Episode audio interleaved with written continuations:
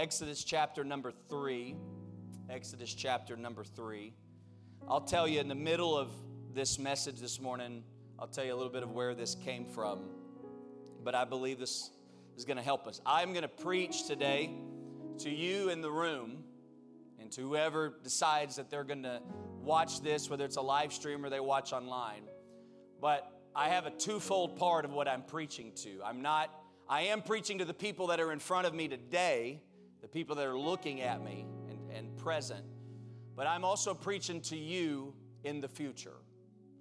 I believe there'll be a response today. I've, I've asked the Lord, and I believe the, the Lord will confirm His word, but I'm also preaching to a future you, um, a later you, some you that may not be in the season you're in now, but that you that one day will be in the middle of something different. Exodus chapter number 3, verse 7 through 10 is what we'll read to open up with.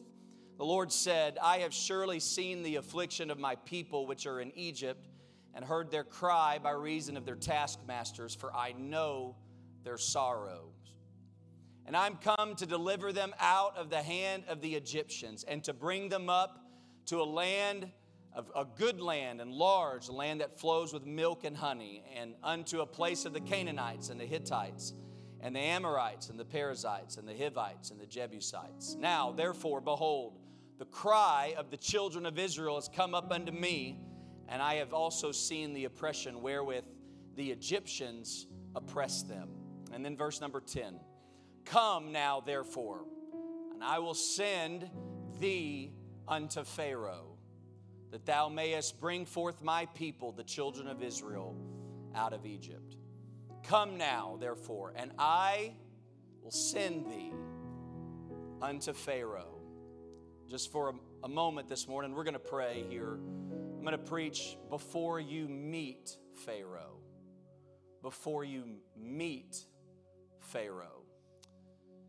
Let's ask the Lord to help us that His Word would find a place in all of our hearts and lives. Lord, we thank you today. We thank you for how good and kind you've been to us, Jesus. I pray, Lord, that your Word would be as a seed that lands in good soil. Let the hearts of every person here be good soil, ready to receive and multiply the Word that gets sown in. I pray and ask, God.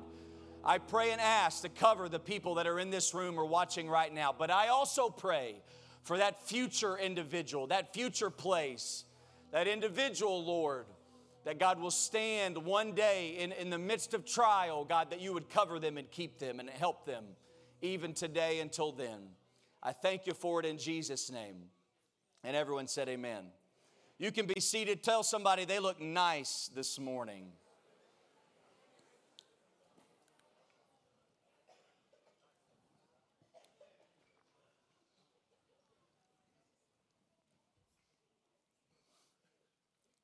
When you first open up the New Testament and you go to the very first book in the New Testament, it's the book of Matthew. And as the story goes, as you begin to read in Matthew, you begin to learn about Jesus coming and the birth of Jesus. And it's a Christmas story at first, at least that's how we tell it a lot, and normally preach it during that time of the year. But you read about Jesus' birth and you read about Jesus coming on and and the city he was growing up in, his parents. You learn about the things that, that, that he is uh, part of at his early life, and the early stage of his life. And then as you continue to read, you read about Jesus and the temptation that he endures as he goes into the wilderness. And when he comes out of that temptation, you discover and find that Jesus opens with teaching because initially that's a lot of what he is. He introduces himself in the manner of teaching. He's trying to instruct and give the Word of God, heavenly principles and things, and he's trying to instruct and impart. And he opens up in Matthew chapter number five, and he begins to give what we have termed or what has been known as the Sermon on the Mount. And many of you know pieces of the Sermon on the Mount, things such as, Blessed are the poor in spirit, for, they, for theirs is the kingdom of heaven. You know, it says, Blessed are they that mourn, for they shall be comforted. One time I was at a, a service and they, they had these prayer cloths and they wrote scriptures on these prayer cloths. and they wrote these phrases and scriptures out. And the man that was up in the pulpit said, We have prayed over these prayer cloths. And we believe wholeheartedly that when we pass these prayer cloths out, they have scripture phrases written on them. And this scripture phrase is it's a prophetic word for your life. It's a word for right now. It's a word that you need. So we're going to pass all of these out. We're going to give one to every person in the room and and and everybody's going to get and it is undoubtedly a word for you. Well, I got mine. And it said, "Blessed are they that mourn, for they shall be comforted." And I thought, "Dear Lord, what is coming?" He said things like, Blessed are the meek, for they shall inherit the earth. Blessed are they which do hunger and thirst after righteousness, for they shall be filled. The merciful, they shall obtain merciful mercy. The pure in heart, they shall see God. The peacemakers, they shall be called the children of God. He goes on and talks about salt of, of the earth and light of the world. And he expounds, as you get towards the end of Matthew chapter number five, he expounds on the heart of commandments. It's not just that you don't lust or, or it's not just adultery, it's not just murder, but there's so much more to it than that. It's that is an action, but there is a root and a heart at the middle of that action. And Jesus tries to deal with that particular thing. Not just what happens, but the heart and the motive and the thing underneath the surface. He deals with that in Matthew chapter number five. And then he gets towards the end, at the end of Matthew chapter 5. And here's what verse 44 says But I say unto you, love your enemies, bless them that curse you, do good to them that hate you, and pray for them which despitefully use you and persecute you, that ye may be children of your Father which is in heaven. Now, the next phrase that he says is very interesting because I don't think we live with this type. It's like he threw this in, but it's so profound. For he maketh the sun to rise on the evil and on the good, and sendeth rain on the just and the unjust. Now that's just, it's like he just dropped that in there. And people have asked for centuries now, they have asked the question, thousands of years even, why do good, why do bad things happen to good people? Why do these type of events, why would they get cancer or why would that happen to them? They're a good person, they're a faithful person. But Jesus answered that thousands of years ago when he said he sends rain on the just and the unjust. Ecclesiastes said it even before that. In Ecclesiastes 9 11, I returned and saw under the sun that the race is not to the swift, nor the battle to the strong, neither yet bread to the wise, nor riches to the men of understanding, yet favor to men of skill. But time and chance happens to them all. See, I don't know how many times I've heard the phrase in my life, and I know you have too, that life's not fair. Anybody heard that? Life is not fair. What's happening to me is not fair. Well, let me tell you something. I would submit to you that life is fair, that it does happen to good and to bad, that events and trials and tribulations, while we may not think it is fair, if you were to step out of your perspective and get heavenly perspective, then you would understand that it happens to everyone that time and chance happen to us all. Rain falls on the just and the unjust. Listen, life is not out of control. It's not out of control. Events are not random. We are all subject to blessings and we are all subjects to trials. All of us. Life is a lot more about perspective than it is about being fair. Because in fact, it really is. But here's what I would say life is not much about what happens to me as much as it is how I react to what happens to me. While I cannot control what happens to me, I can choose how I respond to what happens to me. While I can't choose the things that come against me or arise in my life, I can make the choice that that power of reaction is actually in my hand. And in life, we all will make choices and face hard decisions and deal with unexpected and crucial moments. But I submit to you today that we get to decide how we react to that. And we get to decide how we respond to that. I know in this room, there are people that the most difficult days of your life have not happened yet. You have not made the hardest choice that you've had to make yet to this point. But hear me, as I begin today to preach the word that I feel laid on my heart to share with you, most of life's decisions are made before you get to that decision. Most of life's decisions are made before the day of decision ever happens. You are cultivating and creating your, your decisions today, your reactions and choices. They are forming daily and habitual and continual things. We are all doing things now that will determine how we react later. Now, this isn't going as well as I thought it would. I don't say that as I, I, I need affirmation. I, uh, I just had the privilege of speaking at a junior high camp on the last day where they held them up until 3 a.m. the night before. So they were half asleep, all of them. Not like they were do- like they were all half asleep passed out. But you know what? The word is still the word. And maybe they were stored and I was just sowing it into their dreams. One day it'll come out. It's not about what happens to you, it's about how you respond to it when it happens to you. And hear me, you are making that choice, consciously or unconsciously of how you will respond in that day. You are making that choice on this day. How you act and receive and respond and live, your habits, your ways, your mind, you are making that choice this day, right now.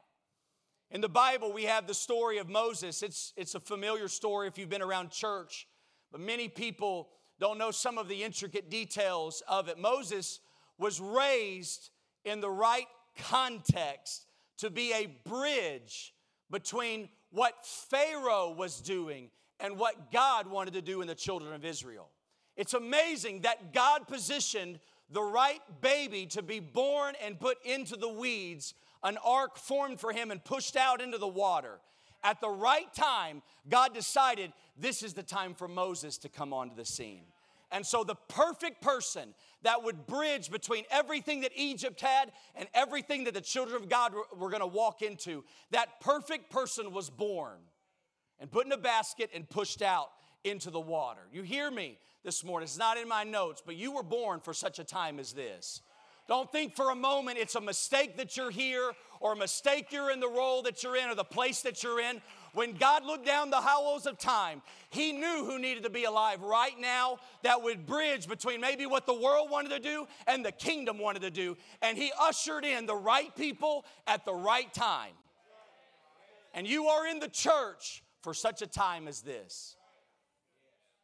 Born and raised at the right time with the right need. Moses comes on the scene. And if you read the story, Moses looks up in a moment of frustration and he sees an Egyptian attacking or pushing, I guess, to the limits one of his brethren. He sees it because he knows he may live in Egypt and he may live in Pharaoh's house, but he is not an Egyptian. He knows that. So he looks and he sees this thing transpire in front of him. And when he watches it happen, something stirs up inside of him. And he comes and he attacks. And the Bible says that he kills the Egyptian. But you know what's so interesting about that story is that later, the next day, the children of Israel, he's standing there and someone comes up and, And in some confrontation at a moment, he, they look at him and says, Who made you our deliverer? And he thinks for a moment, and the guy says, Are you gonna kill me like you killed the Egyptian? Who makes you? Who made you the deliverer? Because Moses wasn't the deliverer yet. And Moses, if you want my feeling on the matter, Moses tried to step into a call that God had not ordained the time for. And in his own ability, in his own way, he tried to step into a purpose that God had not positioned him to do yet. And when he does that, he runs away and he flees for 40 years. Listen, that which is born of spirit is spirit, and that which is born of flesh is flesh. You do not have to force something to happen in the kingdom of God because if you do, you'll have to maintain it by the same way you forced it. So listen to me. That which is born of flesh has to be maintained by flesh. But if you will let the Spirit lead, and you will let the Spirit unfold things in your life, then He will open up at the right time, the right call, and the right purpose, and put you into the right destiny. If you will let the Spirit do the work. Moses is cast to what the Bible says is the backside of the desert. Now, have you ever been to the backside of somewhere? The backside of nowhere? Anybody ever been to the backside of nowhere? GPS, whatever, doesn't work on your phone? He's in the backside of nowhere herding sheep. The bridge, right? The man called for the hour. He's sent away for 40 years. He's on the backside of the desert. And as he's there, he encounters a burning bush. Now, it's not uncommon that some of those bushes would catch on fire with the heat and the brittle nature, but there was something peculiar about this bush on that day. And it was the fact that it was not burned up. It was on fire, but it wasn't burned up. So the Bible says that Moses said to himself, which is a really good thing. People call you crazy if you talk to yourself. I talk to myself all the time. I'm doing it right now in my head. There was one that I stopped right there. I did it. He says to himself, I will now turn aside and see. And if you read your Bible close enough, the very next verse will tell you that God said, when he saw Moses turn aside, then he decided to speak out of the burning bush. But it was not until Moses decided that he would turn aside and give his attention to the very thing that God is trying to get. Listen, so many times we rush on to the next thing, or we move on to something later, or we think something else is gonna happen. Oh, I'm gonna go on. God is looking for people who will say, No, I'm gonna stay right here. I'm gonna stay right in this moment. I'm not rushing to the next moment. I'm not looking for something greater. I found the greatest thing that I have. That's why a moment ago in this service, we didn't rush on. Because if Jesus decides to step into the room, all of us need to just stop and say, Lord, whatever you want to do, I'm going to turn aside and I'm going to see what the hand of God might do. So he gives his attention turns, and the Lord says to him, verse 10, verse 10, Come now, therefore, and I'm gonna send you to Pharaoh. Now you gotta think for a moment. You gotta think that's where he came from. He just spent 40 years running from that. And the Lord looks at him and says, I know you don't want that, but I'm sending you back there. Now I'm going to send you because I've heard the cry. Now here's the here's the point this morning. I have heard the cry of the people. I've heard their their prayers and what they've lifted up to me. I have heard that. But the only way this people is going to get delivered out of Pharaoh's hands is if you go through Pharaoh to do it. So I'm going to take that thing that maybe you might have been running from and I'm going to take you back to it and back into Pharaoh's court and put you back before Pharaoh again. Because I have a purpose to fulfill. But you hear me, that purpose runs through Pharaoh. That purpose runs through Pharaoh. I believe the heart of this message, what I preach to you, all of us, every person in this room, if you want the will of God done in your life, if you want the purpose of God to be accomplished in you and through you, if you want to be in God's plan, everyone here that desires that, you're gonna face a Pharaoh. You will stand before Pharaoh. One day, Pharaohs could be hurt, could be betrayal, it could be a root of bitterness, it could be heartache. A Pharaoh could be false doctrine, a Pharaoh could be deception, could be a persuasive enemy. Pharaoh could be temptation or a trial or a test, could be a gradual fading away. It could be that Pharaoh is a sickness, could be Pharaoh is a struggle. But a Pharaoh is this it's a confrontation of your faith and your resolve and your pursuits. And everybody is gonna meet a Pharaoh if you wanna fulfill God's purpose. You will all, all of us, everyone, including the person here preaching this morning, will have to go through a Pharaoh to get to God's deliverance and purpose. We all must face a Pharaoh. Abraham met his Pharaoh climbing a mountain to sacrifice his son. Joshua met a Pharaoh at Ai. Samson met a Pharaoh. What her name was Delilah. David met many pharaohs. One time it was a king named Saul in a cave. Another time it was a lady named Bathsheba on a roof. Pharaohs could be events, failures, unmet expectations, something that is completely out of your control. But a Pharaoh could be something that's in your control an attitude, a relationship, a choice, a future, a destiny.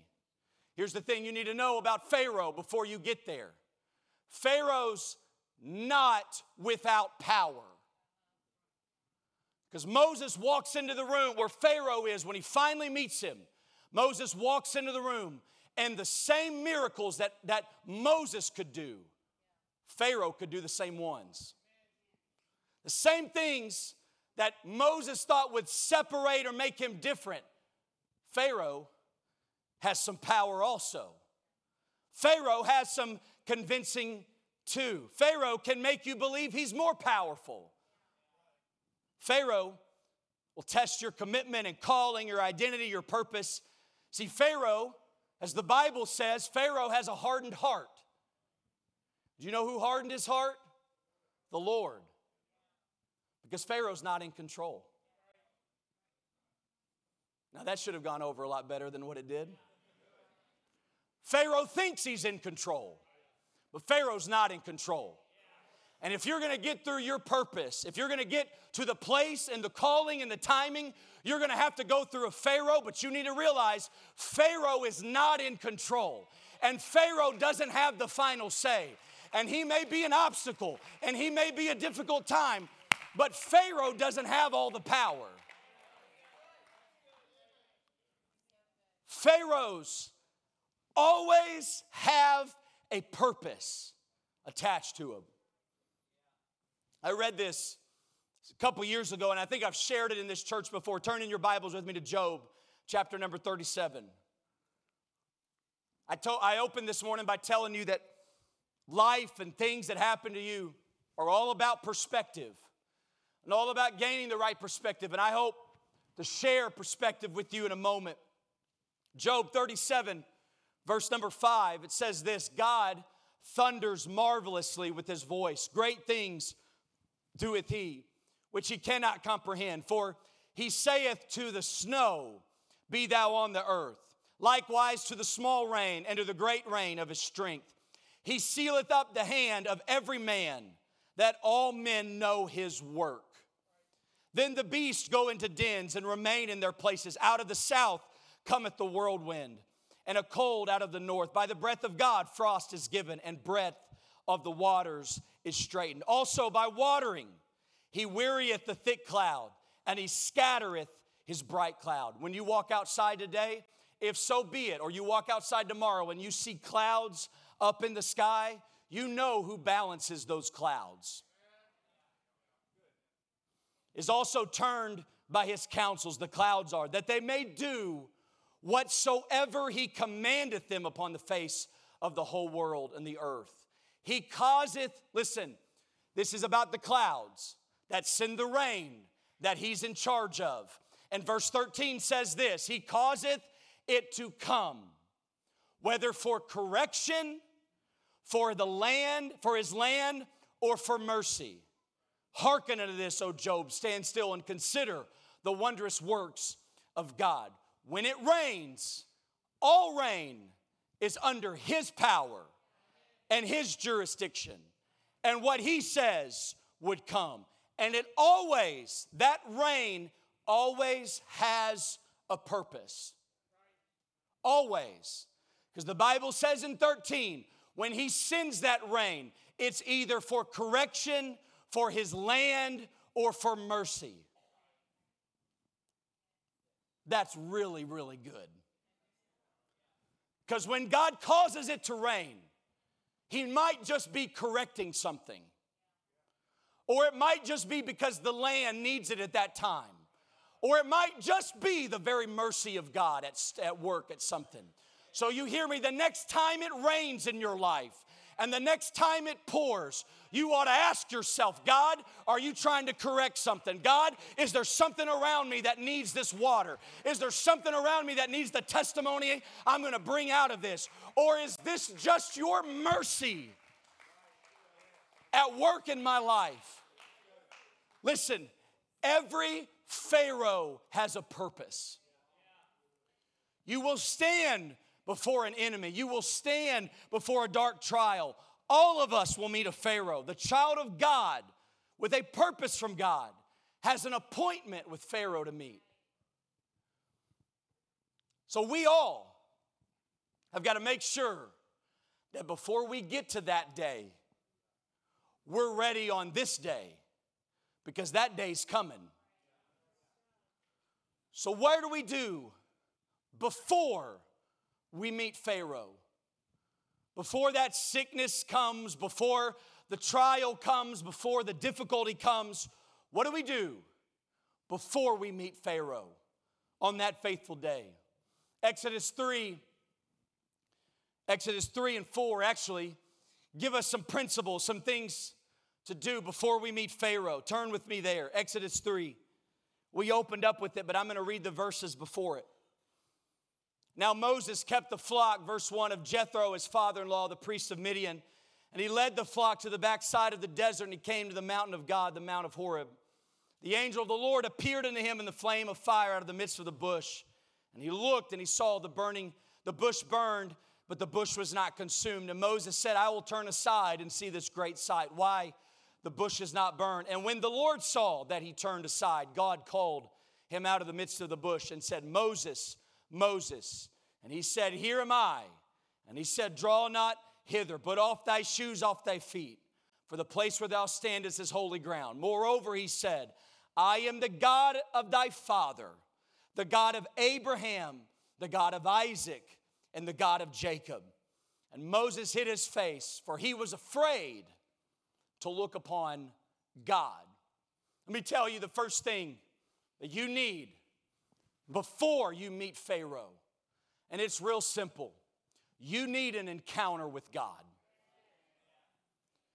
You need something absolutely undeniable that takes place in your life before you stand in front of Pharaoh. You need an encounter with God. You need something that nobody can take away from you. You need something that is tailor made and custom fitted for your life. Maybe it was that you walked into a service and you lifted your hands and you encountered a loving God for the very first time. Maybe it is that you come to church or in a Bible study at some point and the Word of God comes alive to you and nobody else showed you that but God Himself. And you had an encounter with Him. So let me tell you, before that day comes, you need an encounter with the one true living God. You need an encounter with God that is undeniable. Because if I know, and I've not lived long as some, but if I know one thing, the enemy would love to talk you out of what you've received from God. The enemy would love to get you out there, and this is Pastor's illustration, so I'll just steal it. He'd love to get you out there and somebody cut you off, and you lose everything that you just got in a single moment. And then guilt sets in, and then shame sets in, and then you're like, well, I'm pointless. I got to go back to church next week to get something. Listen, you need an encounter with Him. You need something undeniable that happens between you and God. The genesis of this message was we were on our trip and on the campgrounds there in Madagascar in their city, uh, right outside of Antananarivo, in their city, they have a they have a, their own campgrounds, and on the back side of it there is there is a, a, a it's a two story building. It's not big, but it's enough to house a meeting. And on the top floor of that, they call it the upper room. And it's significant. They do meetings and meals and many training sessions and things up in the upper room. We were sitting there and we had dinner one night, and I should have sent the picture to kind of give you context to what it looks like. But we're up there on the second floor, and and and we're sitting, we're sitting there, and the missionary, the Richardsons, they get up and they begin to talk about choices and decisions. And they begin to talk about things that you'll decide in your life. And this is a group of young adults. This is a group of teenagers and young adults that are with us. And as they're talking to them and expounding on decisions and how we react to things that happen to us in life, the Spirit of the Lord began to move into that room. And in that upper room, as we sat there, God's Spirit began to just sweep into that place. You could feel it. You could feel His Spirit just working and reaching for people. And I was, I stood up as part of the leadership of the group, and I stood up and I said, this phrase, I didn't even know where it came from. I might have read it in a book, but I didn't even know where it came from. And I said the phrase to the group of people that were there. I said, You need to make that decision right now before you go home to Pharaoh and you stand in front of him. And I didn't know where it came from. And I didn't know where it was lodged in my brain or heart or spirit and how it came out in that moment, but it did. An intercessory prayer began to sweep over that place. People crying out to God, not because of what I said, but because of the Spirit of God that was in the room. And His Spirit began to move and work on people. And it was so tangible what was taking place into that room because you could see it. If you were even looking with a half spiritual eye, you could see what was taking place in that room. There were some that were responding to the call of God and having a moment with Him. Then there were others that were not responding. They were not given over. They did not grasp the seriousness of the moment. So I, I, I felt it, I saw it, you could, you could sense it in the room. I stopped the room and I said, Right now, what's happening. And I feel, you may think I'm strange or weird, but I am. I said, there are people right now that are in this room interceding for you. They're not praying those things for themselves right now, but God is sweeping through them to intercede on your behalf because you won't respond. And the mercy of God is so strong and, and so good in this room He's trying desperately to get everyone to respond to him and to have a moment in his presence that the enemy can never take from you. And I watched as people laid out in the floor and, and they cried out to God and spent the next hour or so reaching, and they had an undeniable moment in God's presence. And I took a picture with my phone, I took a picture of my feet so I could always remember the place that I stood where God met us in that room. Now, that's a story for me. I wonder what's your story. I wonder what it would be like when you stand before Pharaoh if you didn't have a moment in God's presence and you didn't have an undeniable encounter with Him that nobody could take away from you. We've got to have an encounter with God before we meet Pharaoh on that day to come. We need to know we've met him. We need to know he's for us. We need to know that we've touched heaven and heaven's touched us. We need a moment with God. In that moment, God calls him, calls Moses, and he says, I'm going to send you to Pharaoh. So my people need to be delivered out. And Moses says in verse number 11, Who am I that I should go unto Pharaoh and that I should bring forth the children of Israel out of Egypt? His first question back to God is really simple Well, who am I to do something like that? The Lord answers back very clearly and says, Certainly I will be with thee. In fact, you're almost asking the wrong question, Moses. This is not about who you are, this is about who I am. So he asks back and says, What's your name? What should I tell them? And he says the phrase that we sing about, we worship about. He says, You tell them, I am hath sent thee. The I am that I am has sent thee unto you. Let me tell you the next thing you ought to have before you meet Pharaoh. You have got to establish identity. Let me tell you right now if you meet a Pharaoh and you don't have identity, he'll give you one.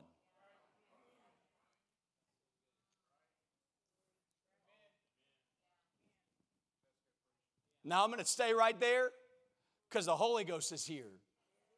The Lord woke me up this morning to remind me to tell you that.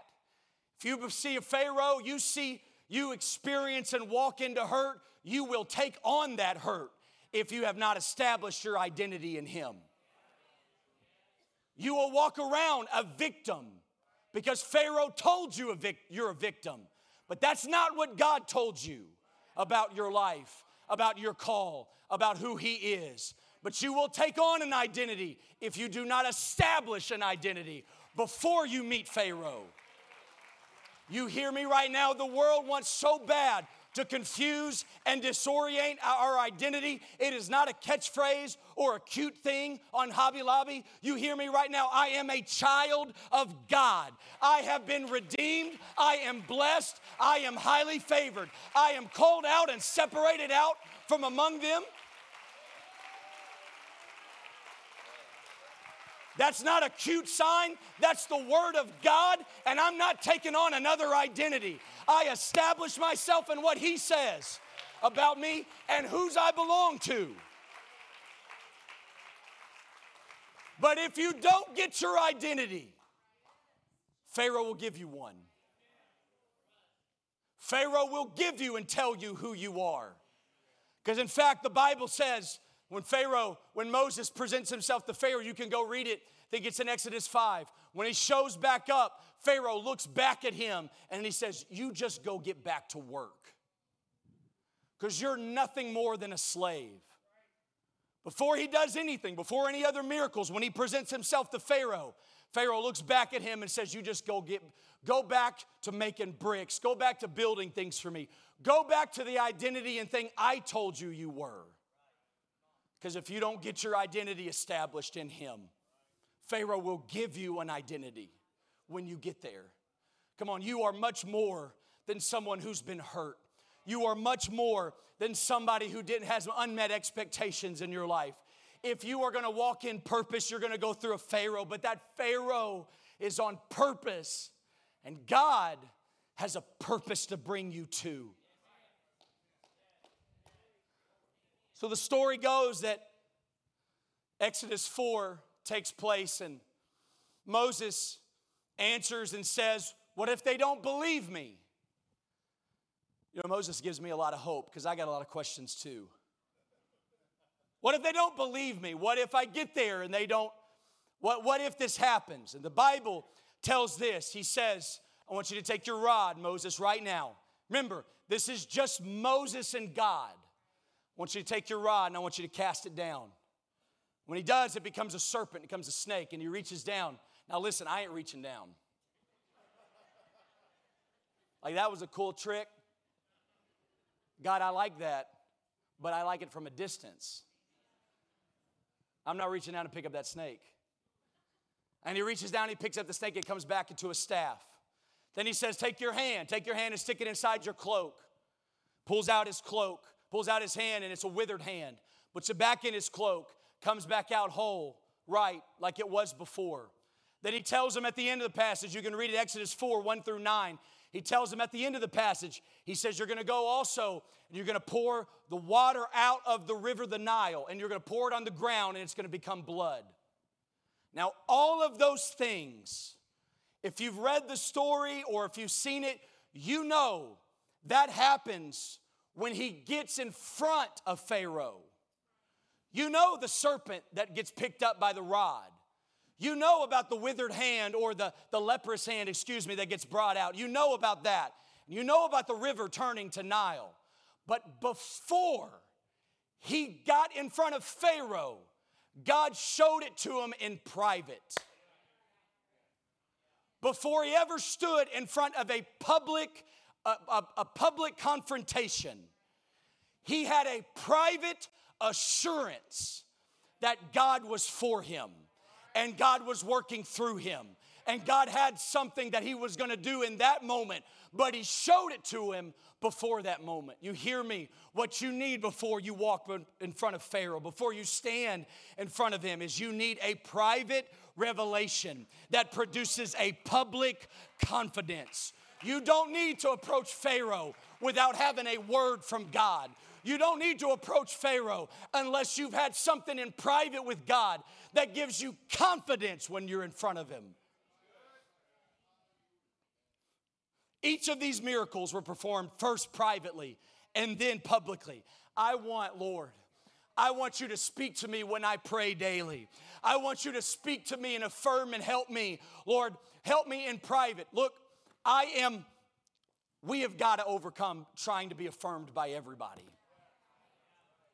Not everybody. We have got to be delivered from the spirit of affirmation and feeling like because they haven't liked this or they haven't shared this or they didn't like my post or they haven't talked to me in this long, you don't need affirmation that comes from everybody. What you need is an affirmation that comes from your own relationship with God that confirms and affirms all that you are in Him.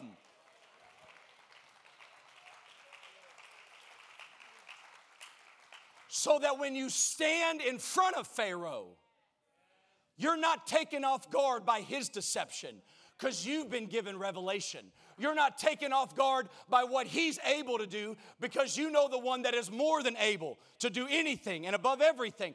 You're not taken off by his power because you know the one who has all power. And you've walked in private with him so you can deal in public with everything else.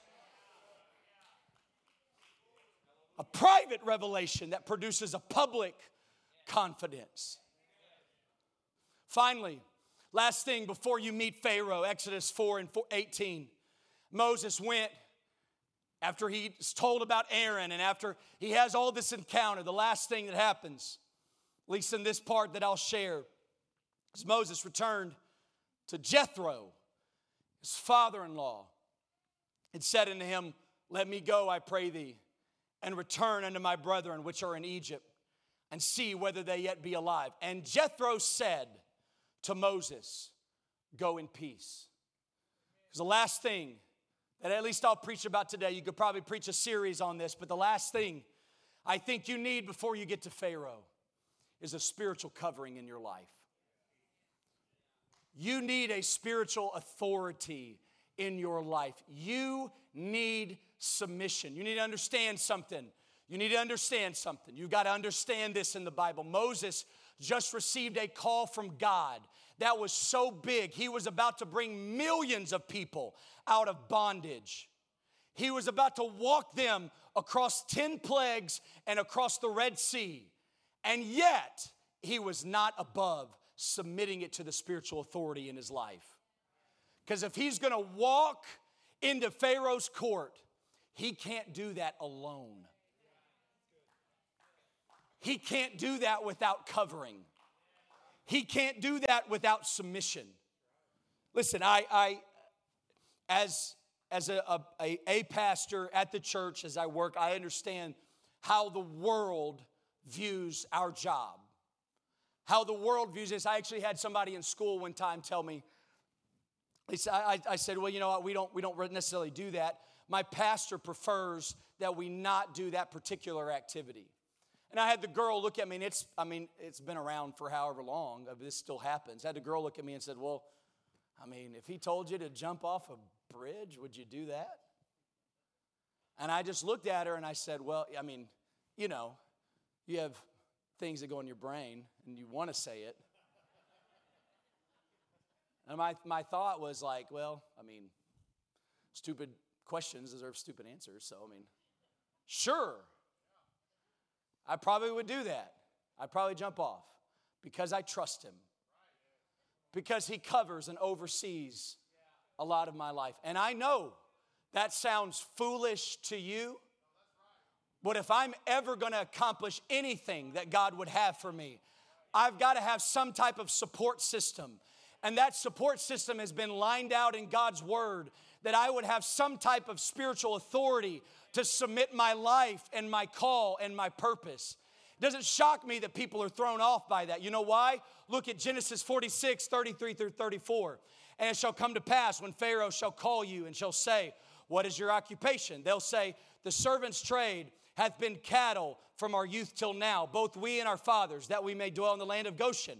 For every shepherd is an abomination to the Egyptians. It's not new that they think we're crazy. It's not new that they think shepherds are foolish. They've always thought shepherds are foolish. But God has set up a pattern and God has set up a way that I can live my life and call covered, that I can have mutual accountability and have a governing oversight over my life. God has set that plan up because the Pharaoh's coming, and I don't want to walk in there unprepared.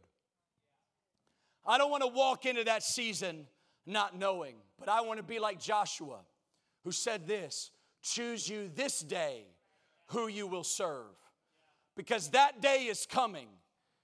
And whatever happens on that day is a direct reflection of what takes place on this day. So before I meet Pharaoh, I'm choosing this day to serve the Lord. Stand with me. There's probably not a better contrast in Scripture.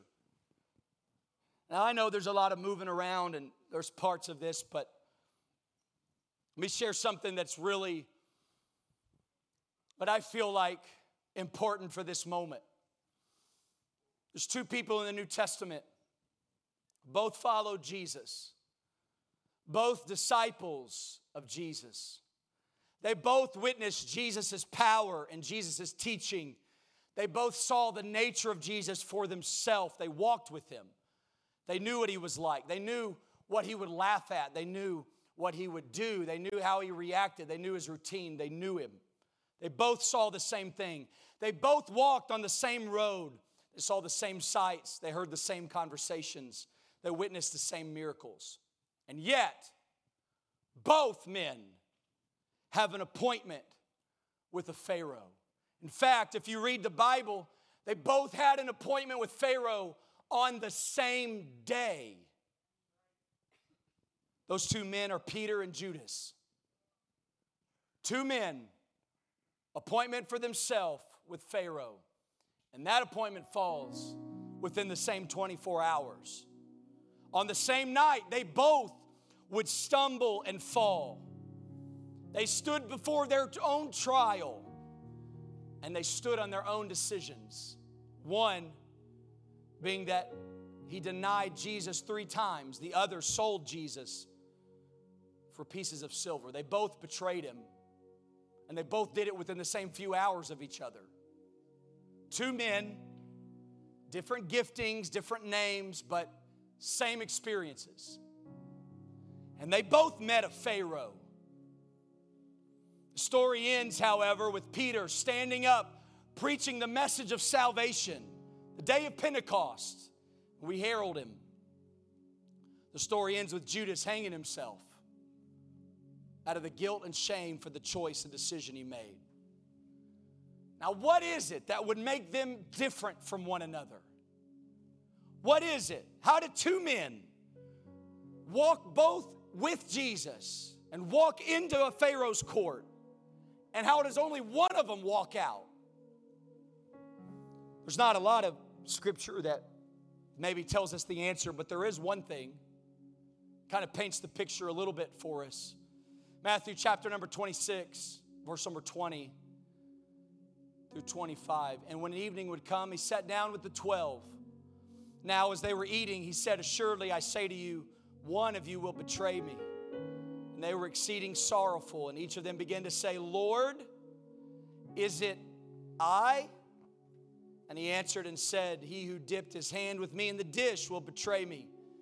The Son of Man indeed goes, just as it is written of him, but woe to that man by whom the Son of Man is betrayed. It would have been good for that man not to have been born. Then Judas, who was betraying him, answered and said this Rabbi, is it I? And he said to him, You have said it. I don't know if you caught the difference. The other disciples said, Lord, is it I? Judas didn't say that. Judas looked at Jesus and said, Rabbi, is it I? All the other disciples had decided, I have a Lord over my life. I have somebody who lords over all of me. And in my in my conviction, I'm asking the question, Lord, is it I? But there's one who doesn't keep Jesus at the same place as the others. Because he doesn't say Lord, he says Rabbi, teacher, instructor. One that just comes and gives us a little bit. But listen, Jesus is much more than a rabbi. Jesus is much more than what every other part of this world says. He's much more than what others have labeled him as. He's not just a rabbi, Judas. He's not just this teacher of the Word of God that tickles your ears with nice doctrine. No, no, no. This is God manifest in the flesh. This is Lord Jesus. This is the Lord. And I don't know why. But when everybody else called him Lord, Judas called him Rabbi.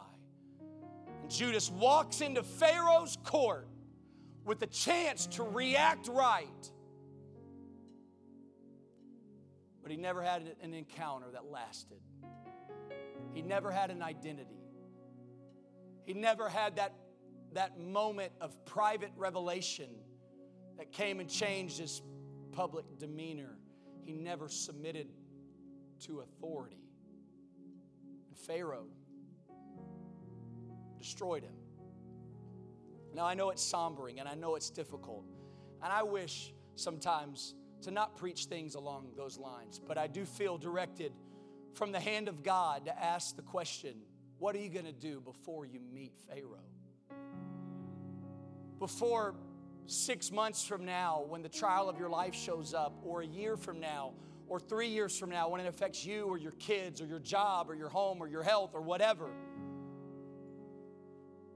What are you going to do before you meet him? I'm preaching to your future, but admittedly, I'm preaching to you right now because Jesus is looking for somebody who will turn aside.